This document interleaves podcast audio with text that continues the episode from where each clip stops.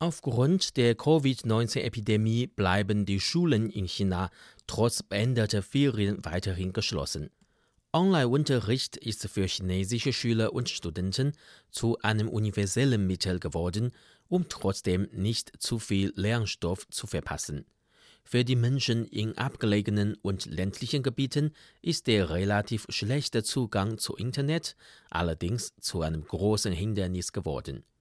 Eine Schülerin aus der Gemeinde Jianzhatan in der Provinz Qinghai mit dem Spitznamen Nyangba schrieb auf einer Nachrichtenwebseite, ich wünschte, ich könnte so einfach im Internet surfen wie Schüler, die in Städten leben.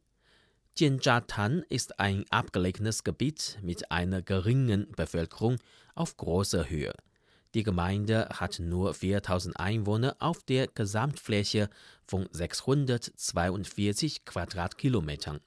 Niangs Familie hat weder einen Breitbandanschluss noch besitzt sie einen Computer. Sie hat nur ein altes Smartphone, das seit vielen Jahren benutzt wird. Während andere Schüler und Eltern aus unterschiedlichsten Online-Lernplattformen wählen können, die während der Epidemie von verschiedenen Unternehmen eingeführt wurden, kennt Nyangba kaum einer davon. Sie kümmert sich stattdessen jeden Tag vier Stunden um die Schafe und Rinder. Außerdem muss sie 90 Minuten im Haushalt helfen. Sie sagt, ich lese Bücher und mache meine Hausaufgaben, während ich auf der Wiese weide. Aber wenn das Vieh zu weit weg sei, müsse sie hinterher rennen. Nur am Abend nutzte sie das Handy ihres Vaters, um den Livestream eines Online-Englischunterrichts anzuschauen. Aber die Verbindung hier ist nicht stabil, so Nyang.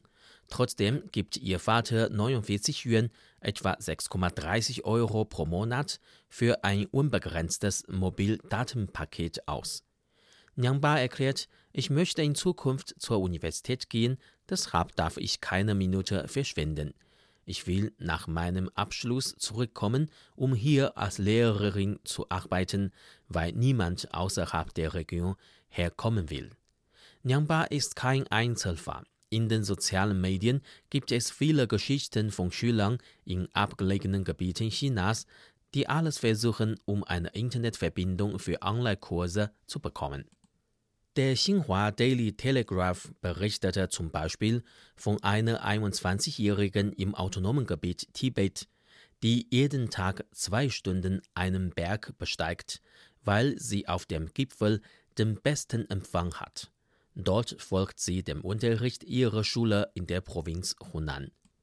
Guo Cui-zhu, eine Mitschülerin aus dem Dorf Liufen in der Provinz Henan, ist als Freeloader für ihre Nutzung des Dorfkomitee WLANs bekannt. Ihre Familie ist arm, deshalb hat sie kein Internet und das Handy ihres Vaters verfügt nicht über genug mobilen Daten, um am Online-Unterricht teilzunehmen, erklärte Zhao Yanming, ein Beamter des Dorfs. Glücklicherweise werden solche Schwierigkeiten von den lokalen Regierungen, Schulen und Unternehmen nun schrittweise gelöst. In vielen Berggebieten wurden Kommunikationsbasisstationen eingerichtet.